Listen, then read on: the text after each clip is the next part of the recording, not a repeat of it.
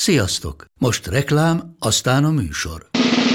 A műsor, valamint az élményekkel teli utazások, személyre szabott ajánlatok és állandó kedvezmények támogatója a Molmove hűségprogram.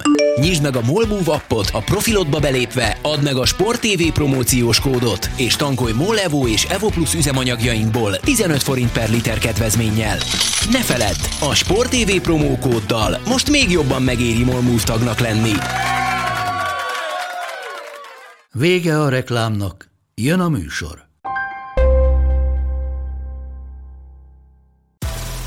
Nekik mindegy, hogy Győr vagy Fradi, Veszprém vagy Szeged, Bajnokok Ligája vagy EHF Kupa. Csúcskézilabda egy helyen, töményen, Ágai Kis András és Borsos Attila előadásában, a kézi vezérlésben, a Sport TV és a 24.hu közös podcastjában. Sziasztok, ez itt a kézi vezérlés legfrissebb száma, kiadása Borsos Attilával és Ágai Kis Andrással, és azzal a szinte hihetetlen hírrel, hogy nincs hír, vagyis tíz nappal az Európa-bajnokság előtt még mindig nem lehet tudni, lesz-e női EB Dániában, és ha lesz, akkor hány helyszínen, mert a norvégok már ugye visszaléptek, a norvég, illetve a dánok hétvégére ígértek végleges választ, de hát ott a kormány valahogy nem akarja megadni az engedélyt. Ez egy elképesztően bizarr szituáció. Te el tudod képzelni, hogy a végén ebből ne legyen EB? Hát mindent el lehet képzelni, de szerintem azért lesz belőle. Én nekem nagyon az az érzésem, hogy, hogy az folyik a háttérbe, hogy ugyan nyilván arról beszélnek, hogy a kormány, meg a protokoll, meg ez, meg az, de, de szerintem még itt a pénzeken uh, birkózik az EHF és a Dán szövetség. Bocsánat, ez valóban... bocsánat, nem, ne, ne haragudj, ezt legalábbis, ha igaz, amit írnak, akkor ezt cáfolnám. Állítólag ők tényleg mindenben megegyeztek, egy aláírásra várnak a Dáni árványügyi hivataltól, hogy mehet. Tehát minden a, a le van mhm. vajazva, ez az, egy, ez az egy szignó hiányzik, ami állítólag már egy hete oda kerülhetne, de nem kerül oda. És addig nem tudnak tovább lépni. Hát lehet, lehet, hogy én csak összeesküvés elméleteket gyártok, de akkor pedig valószínűleg arról van szó, hogy, hogy még van egy-két apróság, ami nincs tisztázva. Hát nyilván, hogy, hogy ezt azért gyorsan kellett itt összerakni, és nem biztos, hogy minden klappolt még benne, de hát én csak azt tudom mondani, hogy, hogy múlt héten is, meg tegnap is láttuk az SBR meccs mérkőzést, ahol voltak nézők. Hát ezt akartam mondani, hát vicc ahol, az egész. Ahol uh, arcmasz nélkül üldögéltek és tapsikáltak, tehát nem tudom, hogy a, a Dán protokollban mi az, amit nem tudnak betartani, mert nekem nem tűnt olyan nagyon ö, szigorúnak. Úgyhogy én abba bízom tényleg, hogy, hogy van egy kis, hogy is mondjam, csak harc még egy-két dolgon, mindenki az álláspontját, mert itt azért, ha a protokoll egy-két-három helyen megváltozik, az lehet, hogy mit tudom én, még plusz százezer euróba kerül a Figyelj, idézem, Per Bertelsen, a Dán Szövetség elnöke azt mondja, ö, készítettek egy járványhelyzetre szabott átfogó protokoll, de a zöld lámpát még nem kapták meg a kormánytól és a hatóságoktól. A munkát és a torna előkészületeit azonban ennek ellenére is folytatják. Azt is elárulta, hogy buborékrendszert alakítanának ki, és folyamatosan tesztelnék a sportolókat és a stábtagokat. Ennyi. Itt hát tart. akkor nem tudom, hogy pillanatban a dolog. Min lehet a, a birkózás még. Szerintem meg lesz tartva, hogyha most fogadnom kéne rá, akkor szerintem meg lesz tartva. Jó, remélem, hogy megnyernéd ezt a fogadást, mert most már azért nagyon rosszul vennék ki magát, hogyha ebből végül nem lenne Európa-bajnokság. Na jó, hát akkor menjünk, rengeteg témánk van, haladjunk akkor szépen sorban. Mit szólsz a Fradi szerintem a vártnál könnyebb Jubjanai győzelméhez, ugye egy nehézkes első félidő után sikerült gyakorlatilag nagyon hasonló meccsen legyűrni őket, mint, mint idehaza, és ugye ez volt az első BL meccs az után, hogy nyilvánosságra került hivatalosan is, hogy Sacl és Háfra megy Győrbe, úgyhogy ez ebből a szempontból is azt hiszem, hogy fontos volt. Én azt hiszem, hogy ha ezt a hírt nem tudjuk, hogy ez a két játékossal mi történt a, a múlt héten, akkor, ezen a mérkőzésen semmit nem vettünk volna észre ebből. Ugye a, a Nadin nem nagyon kapott labdákat, ugye az egy speciális hely a szél, amikor sok labda van, vagy jól be lehet vinni, akkor, akkor mérhető igazán a teljesítmény egy szélsőnek.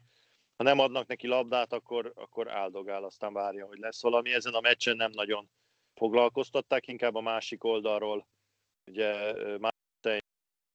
eredményes. A Háfrának a játéka ugye pedig két teljesen ellentétes félidőt produkált. Az elsőben gyengén játszott, sok pontatlan lövéssel, de már akkor is láthatóan ambiciózusan próbálkozott. Viszont a második félidőben egészen káprázatosan jól lőtt, és azt hiszem 7 lövés, vagy 8 lövésből 7 gól dobott. Így van, Na így most van. mondhatnánk arra, erre azt, hogy tehát lehet, hogy egy picit megzavarta ez a dolog, de azért, a, ha visszatekintünk a Háfrának a, az elmúlt pár évben, hogy nincs olyan sok év, mondjuk kettő teljes szezon talán, a teljesítményére azért jó párszor előfordult, hogy, hogy ö, nagy hullámzás volt a, a lövés hatékonyságában egy mérkőzésen belül, tehát én nem hoznám ezt összefüggésbe Hát a oly, Hercehorcával. olyannyira nem. Vagy egyébként egy, egy picit a Timi mellé állok, ugye a harmadik félidőben beszéltetek, és vita, vita alakult ki köztetek, vagy mondjuk máshogy gondoltatok, hogy van-e, van-e hatással, vagy, vagy hogy mondjam, hogy foglalkoztatja nagyon a... Nem tudom, hogy hogy fogalmaztátok meg. Szóval nyilván ez alól nem tudja kivonni magát egy kislány, mert Háfran Noémi egy kislány még, ösztűzzúdul rá a szurkolóktól, óriási a nyomás, biztos hat rá. De én is úgy gondolom viszont, hogy a pályán nyújtott teljesítményére nem, és ezt alátámasztandó direkt megnéztem a meccs előtt Noéminek a, az idei BL meccseken lőtt gól átlagát, ami érdés mond kettő és feles.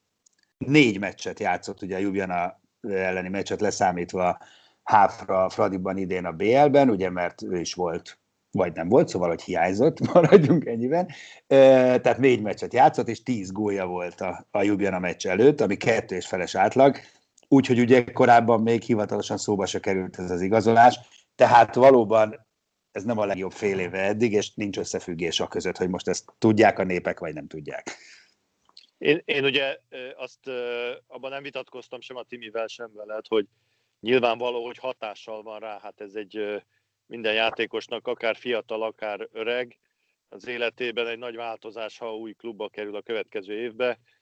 Tehát ez, ez befolyásolja a lelkiállapotát, ez, ebben nincs vita. Én abba, abba nem értettem egyet a Timivel, hogy a játékán ez, ez nem játszik meg olyan értelemben, hogy máskor is hasonlóan hektikus volt a játéka, tehát ez nincs feltétlenül összefüggésben. Lehet, hogy most egy picit jobban, nem tudom, de ahhoz képest, amit a második félidőben láttunk tőle, szerintem az, az tök jó akkor, hogy eligazolt, mindenki igazoljon el, legalábbis mondja azt, és játszon így a, a mérkőzéseken.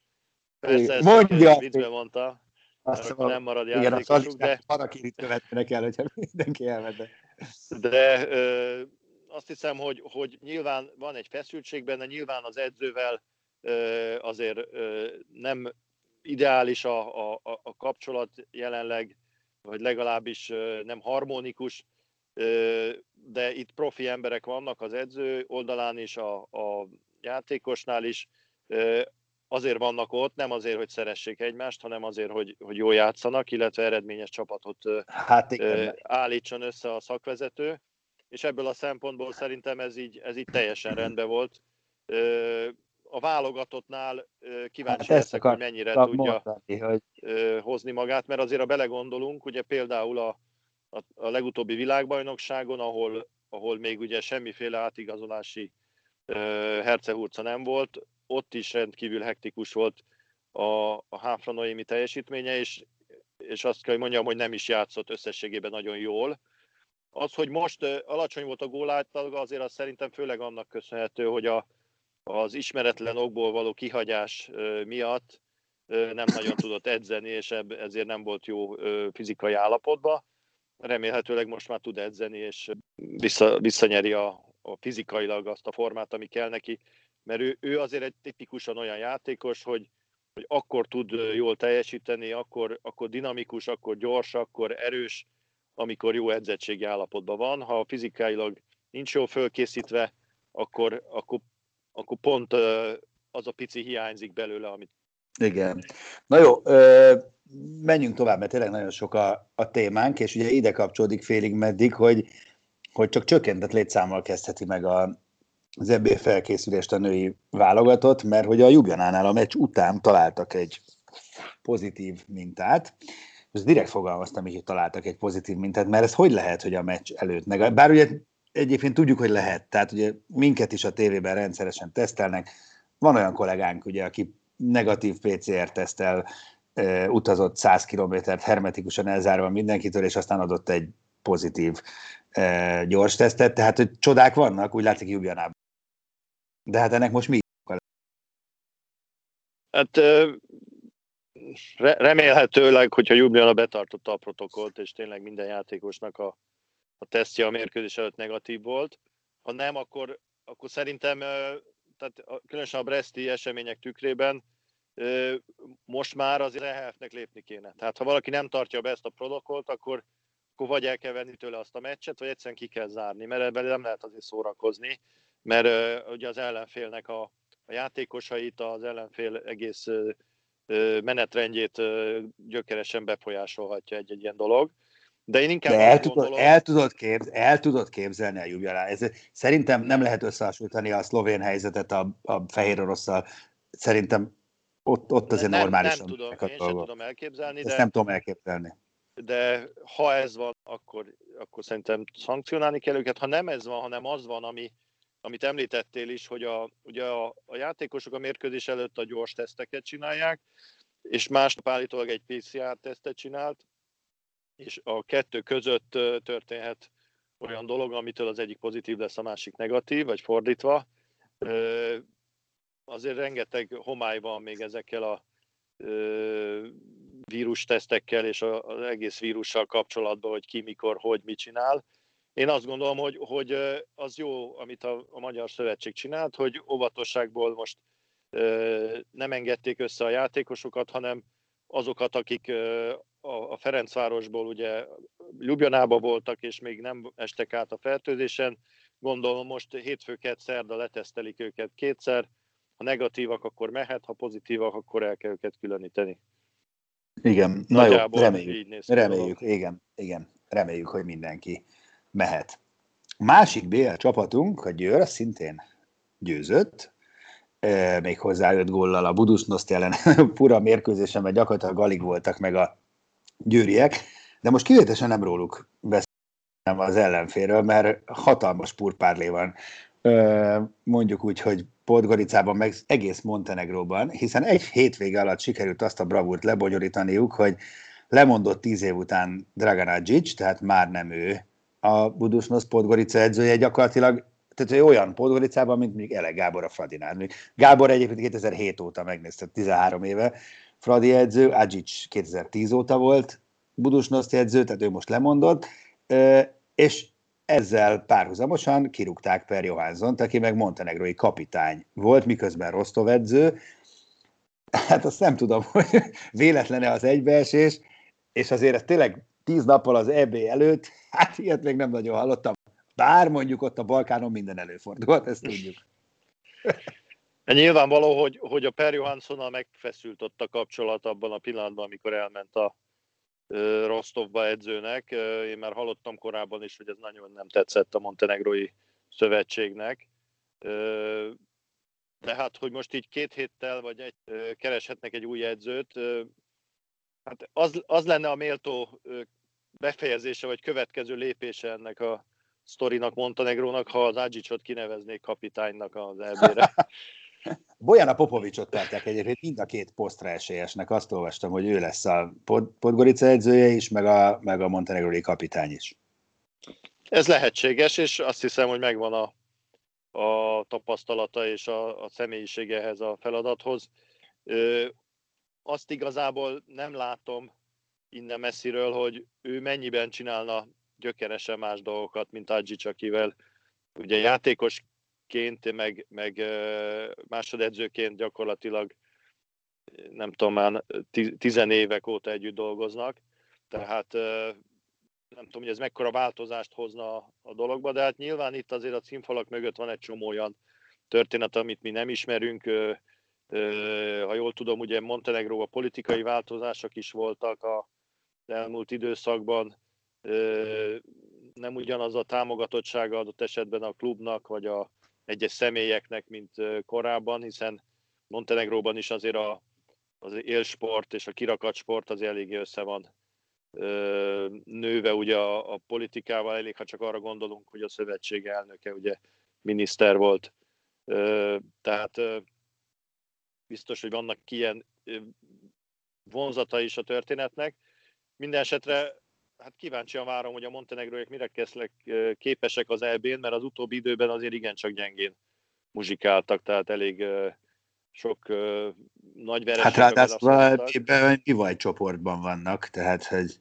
Igen, mondjuk minket megvertek legutóbb, annyira azért nem voltak gyengék, de egy, ez az utolsó ős tettük, amik... Igen. Na jó, ez legyen az ő problémájuk. Menjünk egy házalódév, Bukarestben is zajlik az élet. Tüntetnek, hogy nem kapnak rendesen pénzt.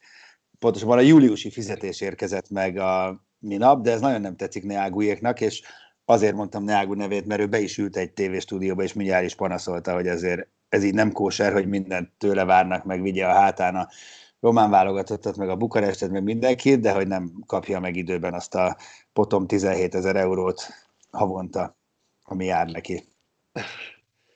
Hát igen, ugye ez, ez mindig egy ilyen két élő történet. Nyilvánvaló, hogy a, a, a vírushelyzet, meg a nehéz gazdasági szituáció miatt a közvélemény azt várja, hogy a sport legyenek megértőek. A másik oldalról viszont Bukarestben, a, a Cseseményen nem kell ahhoz vírushelyzet, hogy ne fizessék a játékosokat, tehát nem feltétlenül van közvetlen összefüggés, hanem inkább a fene tudja, hogy mi zajlik ott. Ugye egy a fővárosi, mármint a bukaresti fővárosi önkormányzatnak a csapata igazából a Hát ez az. Klub. Tiszta állami pénz az egész. Értelemben ugye önkormányzati vagy állami pénzből kéne fizetni őket. Én azt ugye nem tartom egyáltalán felháborítónak, hogy a Neágunak ennyi a fizetése, hiszen kimondottan, meg kimondatlanul is mondjuk az elmúlt 5-10 év legjobb játékosa a világon, tehát ki a fene keressen ennyit, ha nem ő. Úgyhogy ez, ez szerintem ezt neki nem kell szégyelnie, és az is igaz, hogy, hogy az, azért az nem módszer, hogy, hogy egyszerűen nem fizetnek nekik semmit. Tényleg egyetértek abban, hogy, hogy ez a tisztelet hiánya a játékosok felé azt mutatja. Ezt ki is írták a póló, ki is írták a pólójukra igen, egyébként. Igen. Azt mutatja a klub, hogy hát nem érdemeltek ennyit, hát akkor nem kell klubot csinálni, hanem ki kell állni a nép elé, és az labda. Azt meg nem merik persze. Igen, nem tudom, feltűnte neked, de ez most ilyen, tehát hogy mondjam, a játékosok, mert ugye eddig csak arra volt általában példa, hogy valaki már nem ott sportol ahol, és akkor utána elmondja magáét, hogy ú, ott milyen áldatlan állapotok vannak, és voltak, és milyen szemét velem mindenki. Na most itt van a bukarestiek esete, akik simán kiírták magukra, hogy több tiszteletet kérünk, és fizessetek. Vagy itt van Simone Bőme esete, aki még mindig a Siófok igazolt játékosa, és ha nem is keres annyit, mint Neágu, de gondolom azért nem keres keveset, meg úgy amúgy sem, és ennek ellenére szemrebbenés nélkül mondott olyan dolgokat a Dán TV2-nek, hogy az embernek leesett az állam, mert nem nagyon szoktunk ilyen nyilatkozatot hallani úgy egy játékostól, hogy még egyébként a saját munkáltatójáról beszél, és az is furi egyébként, hogy tényleg Siófokról semmiféle korrekció nem érkezett ezzel kapcsolatban, hogy hoppá, hát azért ez így nem annyira kóser. Hát ez is azt hiszem, hogy egy olyan történet, aminek sok aspektusa van. Ha, ha a végén kezdem, az szerint a logika szerint, amit a bőme mond, ha most ezt így elmondta, akkor már másnap ki kellett volna rúgni őt. Tehát ha tényleg úgy zajlanának a dolgok, ahogy ő mondja, akkor már ez a, ez a szörnyű despota vezető, ez már őt kirúgta volna, vagy megbüntette volna. De hát erről nem érkezett hír, tehát azért biztos, hogy nem egészen pontosan azért úgy van, ahogy mondja a játékos, de az is igaz, hogy nyilvánvaló, hogy az utóbbi hónapok rendkívül terheltek voltak Siófokon, és azok a játékosok, akik nem ehhez szoktak, hiszen Szerintem Bőme mióta itt van Siófokon, ilyen álomvilágban élt, ugye kiváló eredményeket értek el, minden klassz volt, szépen sütött a nap a Balatonon, lehetett vitorlázni, hm. strandolni, mindenki nagyon boldog volt, és ehhez képest ugye nyilván most volt egy nehezebb időszak. Az is igaz, hogy, hogy kár lenne tagadni, és szerintem maga Fodor János sem tagadná igazából, hogy, hogy nem is, még ezt el is ismerte, hogy néha elviszik az indulatai a döntéseiben, amikor ö, olyan helyzettel találkozik, amit ő, az ő számára nem egészen érthető. Úgyhogy elképzelhető szituációk, amik, amiket talán el kellett volna kerülni. Ö, én szerintem azért a játék, tehát nem kell csöndbe lenniük feltétlenül, de azért disztingválniuk kell, hogy kinek beszélnek, hogy beszélnek, miről beszélnek. És egyébként azért szakanyarodnék egy olyan dologra, ami nekem régi hát fájdalma a magyar kézilabdában, és az való igaz, amit a dánok mondanak, hogy a, a magyar bajnokságban, a magyar kézilabdában a játékosoknak a képviselete az, az nulla, sőt nulla alá. Tehát semmiféle érdekképviselet nincsen, gyakorlatilag tényleg a klubok azt csinálnak, amit akarnak a játékosokkal szemben. Bocsánat, ha kérdezek, elnézést, miért nincsen? Mi tartja vissza a magyar játékosokat attól, hogy leüljenek egy asztal mellé, a sztárjátékos azt mondják, na jó, akkor mi létrehozzuk a saját szakszervezetünket. Simán megcsinálhatnák. Hát, igen, ez, ez, hát ez simán megcsinálhatnák, de nem, a környezet azért nem termékeny. Ebben már nem, én ebben most nem, én ebben nem vagyok biztos. Nem gond, miért kinek lenne a dolga ezt megcsinálni? A Kézabda Szövetség hozzon létre egy játékos szakszervezet? Hát igen. Hát a liga, a liga. Ez, ez, ez nyugságokban úgy történik, hogy a szövetség vagy a liga ezt támogatja. Tehát nálunk nem mondom, de hogy, bár... hogy tönkre teszik, de hogy nem támogatják, az biztos. A szövetségtől nem hallottam sose olyan okay, elképzelést, de... hogy tényleg a játékosok alakítsák meg, védjék magukat. Ők úgy nyugodtan elnézik, hogy nem szólnak bele, ez hát. a kluboknak a dolga. Jó. Tehát nyilván a játékosoknak is a hibája. Hát jöjjön a játék elől a... Igen, tehát azért legyen valami összetartás, valami kohézió. Azt nem gondolom, hogyha most nem akarok neveket mondani, de mondjuk mondjuk a négy BL csapat, mondjuk az európai kupás csapatokból, meg innen-onnan egy-egy játékos összeállna, lenne egy tízület, hogy annak bárki nemet mondana, akár a ligából, akár a szövetség, vagy lesöpörnék, biztos, hogy nem. Tehát szerintem nem olyan világot élünk, szerintem odafigyelnének rájuk. Az a kérdés, hogy a játékosokban van ennyi kurázsi, meg hogy mindenki a saját érdekein túl is akar ezzel foglalkozni. Nekem inkább ez a, ez a problémám, hogy én attól tartok, hogy mindenkinek ez addig fontos, amíg ő érintett benne. De persze, hát azért ez Ahogy így kollektív a probléma. Igen, bocsánat. Ugye Magyarországon nincs meg ennek azért igazából a kultúrája, nem csak a sportban, hanem egyáltalán. De hogyha összehasonlítom mondjuk a, a Dán, francia, német viszonyokkal, spanyol viszonyokkal, akkor azt kell, hogy mondjam, hogy nem csak a játékosoknak nincs például érdekképviselete, de az edzőknek sincs, sőt, még a klubok, kluboknak sincs. Tehát ha csak a franciákra gondolok, ugye a Franciaországban a, a liga, amelyik szervezi a bajnokságot, azon kívül, tehát a, a liga szervezésen kívül van a kluboknak, a professzionális kluboknak egy szervezete, aki akár a ligával szemben is védi a kluboknak az érdekeit. Uh-huh. Tehát ez Magyarországon ennek semmi kultúrája nincs. Az edzőkkel is azt lehet csinálni, amit akarnak a, a, a klubok, lehet kidobálni őket, nem védi őket meg senki. A játékosok az ilyen helyzetekben ugye kiszolgáltatottan vannak, és a klubok is bizonyos történetekben teljesen kiszolgáltatottak. Úgyhogy lehet, hogy az lenne a, a jövő útja, legalábbis egy ilyen mondjuk egy fejlett valamilyen demokratikus módon, hogy, hogy mindenki elkezdené megvédeni a saját érdekeit. A játékosok is, az edzők is, a klubok is, a gyúrók is, mindenki. Úgyhogy ez, ebből a egy jó, jó, jó, masször szakszervezetet létrehozni. Igen, hát nem, nem tehát ez, ezek azért... barátomnak szerintem, hogy érdemes lenne létrehozni egy ilyet. Tehát ez nem azt jelenti, hogy a szakszervezeti mozgalomnak az a fajta ö, túlzott aktivitással jellemezni ezt a dolgot, ami, ami mondjuk megbénítja az életet, de azért az, hogy, hogy itt megjelenének azok a, vélemények és, és érdekek, amiket a szereplőket jelenteni, a szereplők érdekeit jelentik, azért az, az nem lenne hátrányos senkinek összességében. De hát ez, ez nincsen, és akkor ebből kifolyólag nyilván, amikor egy játékos elmondja a véleményét, az elég nagyot durran. Különösen akkor, hogyha ez egy külföldi játékos, de hát azért azt, amit a Bőme mondott, adott esetben magyar játékosok is elmondhatták volna, de nem mondták. Nem csak Siófokon, máshol sem. Valóban. Jó, hát ez egy érdekes téma, és kíváncsi vagyok, hogy a játékosok közül valaki fölkapja a fejét, aztán mondja hogy hoppá, csináljunk már egy szakszervezetet. Érdekes lenne, és nyilván nyomon követjük majd a fejleményeket, ha történik valami ez ügyben. Még van egy pár percünk, mit szólsz Ivet Brock visszatéréséhez, ugye csak megtörtént, amit gondoltunk, hogy hosszú ideig nem tud kézilabda nélkül élni, mert hogy Medzben edz egyelőre, ugye ez a hivatalos verzió, de nagyon élvezi a játékot. Hát nagyon meg lennék lepve, hogyha mondjuk legkésőbb jövő szeptemberben nem a pályán látnánk.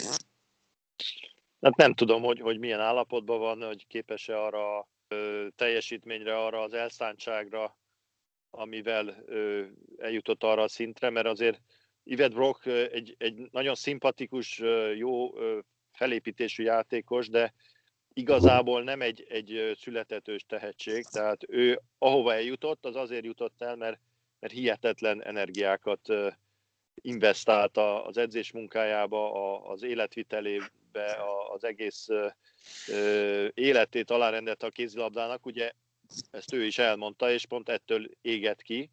Most az kérdés, hogy ha ez, ez csak fele ennyire csinálja, akkor milyen játékossá tud visszajönni. Elég, ha csak a nagy barátnőjét nézzük, ugye Nike Grótot, aki, aki jól játszik, de mondjuk azt, amit most játszik, sose igazolná le a Győr. Ez biztos, így van, így van. Pont ezen, ezen gondolkodtam én is, hogy ha nem tudnánk, nem ismernénk az előéletét, meg a teljesítményét, akkor most, most Yvette Brock egy ügyes irányító. Nagyjából ennyi. Mármint uh, Nike Groth. Ja, Nike Groth, bocsánat, igen, igen, igen, igen, igen. Igen, hát most a legutóbbi a Brest ellen, uh, azt hiszem, hogy az 55. percben egy hetes gólt képes volt igen. bedobni, és egyébként a csapatát uh, rommá verték.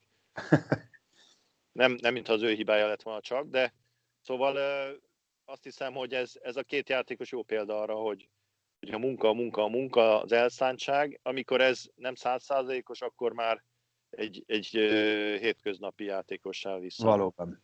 Na, akkor végezetül, ha már rommáverés, mondok egy eredményt, és akkor ezzel fejezzük be a mai eh, podcastet. Azt mondja, hogy pillanat, csak pontosan akarom mondani, Veszprém, Ferencváros, 33-24. Na most ebben önmagában így még nincs semmi meglepő, de rosszul mondtam, mert Veszprémi KKFT, vagyis a kis Veszprém 9 góllal megverte a harmadik Fradit. Hát ez hogy létezik? Hát ez úgy létezik, 8 hogy... 8, 17-9 volt a félidő.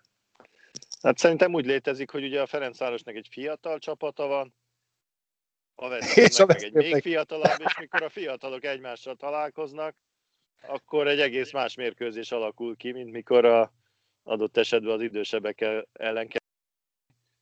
És hát nem láttam a meccs, hogy marha jól játszottak a Veszprémiek, és a, amit olvastam a, a Horitól, mármint a, a, a Fradi edzőjétől, hogy, hogy hát az ő játékosai pedig egyáltalán nem azt csinálták, amit kellett volna, és sem hozzáállásban, sem teljesítményben nem, nem voltak a pályán. Csak mondom, hogy ugyanez a Fradi Veszprémben játszott, tehát a nagy Veszprémtől 29-25-re négyel kaptak ki, úgyhogy nagyon sokáig pariban voltak. Tehát a... Igen, de ezt én azért tudod, hogy, hogy adott esetben sokkal könnyebb a Szeged, a nagy, vagy a nagy Veszprém, vagy a nagy Szeged ellen játszani.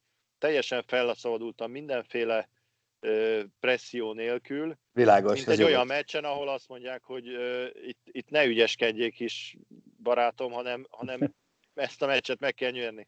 És akkor ugyanaz a labda, az kétszer olyan nehéz lesz, és az a, azok a döntések kétszer olyan nehezen jönnek elő, és sokkal több a hiba, és, és egy egész más játékos, egy egész más játék alakul ki. Hát ez, ez a pszichológiája a sportnak, ezért kellenek jó edzők, meg pszichológusok, hogy a játékosokból ezeket a gátlásokat, illetve ezeket a, a felszabadult állapotokat. Valóban. Hát ez gyönyörű végszó volt, mert hogy nagyjából, sőt, pont fél óránál tartunk, úgyhogy be is fejezzük a mai podcastet, ezzel jövünk majd extrával, még pontosan nem tudjuk, hogy kivel, Nere a Penától van ígéretünk egyébként, hogy vele fogjuk folytatni, nyilván izgalmas mondok, gondolatai lesznek majd, reméljük, hogy összejön ez az interjú, ez volt már a, a kézi vezérlés, köszönjük, hogy hallgattatok minket, sziasztok! A műsor a Béton partnere.